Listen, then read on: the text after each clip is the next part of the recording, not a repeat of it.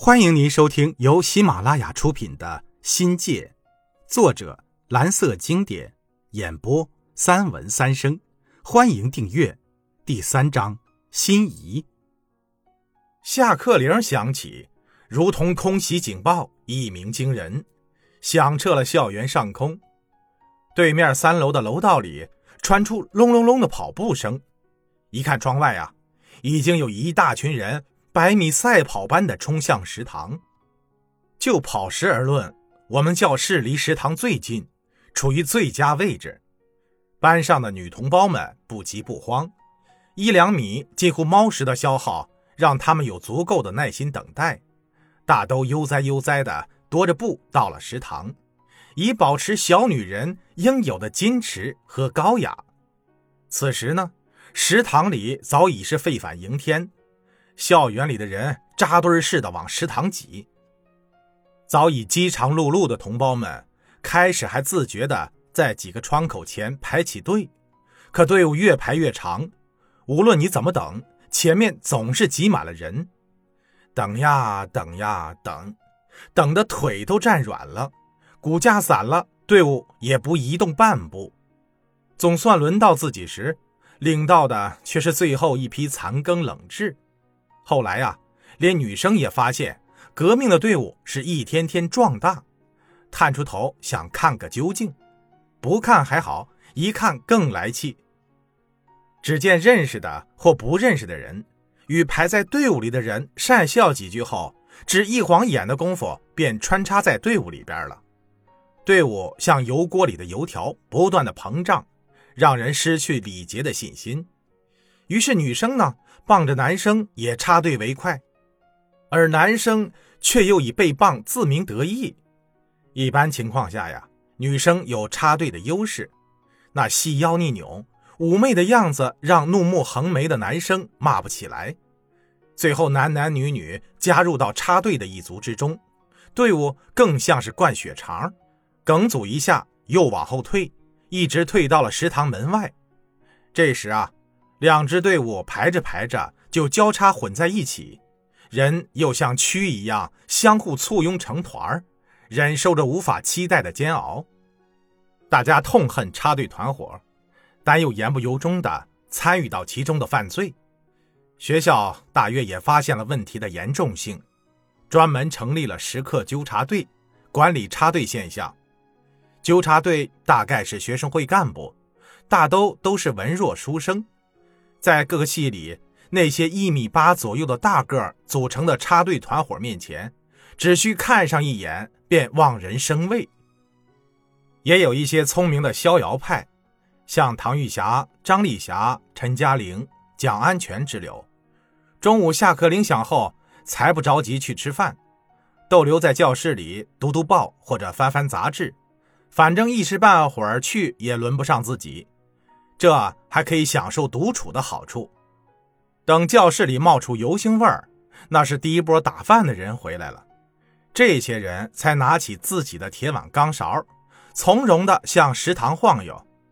更聪明的是，两个人抱团轮流值班排队，既能养精蓄锐，等候来日再战，又能及时填饱肚子，而不失错过当日的美味佳肴。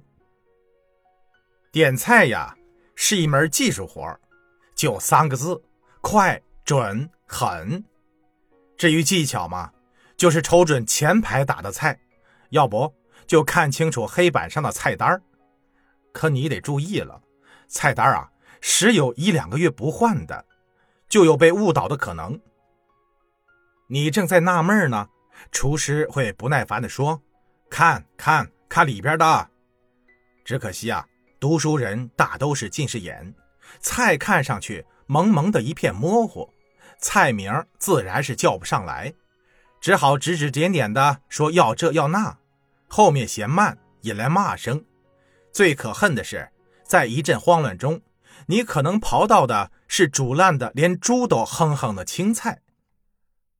食堂菜肴最大的特色就是素，荤菜素做的手艺。可跟丽君路口能人寺的斋饭媲美。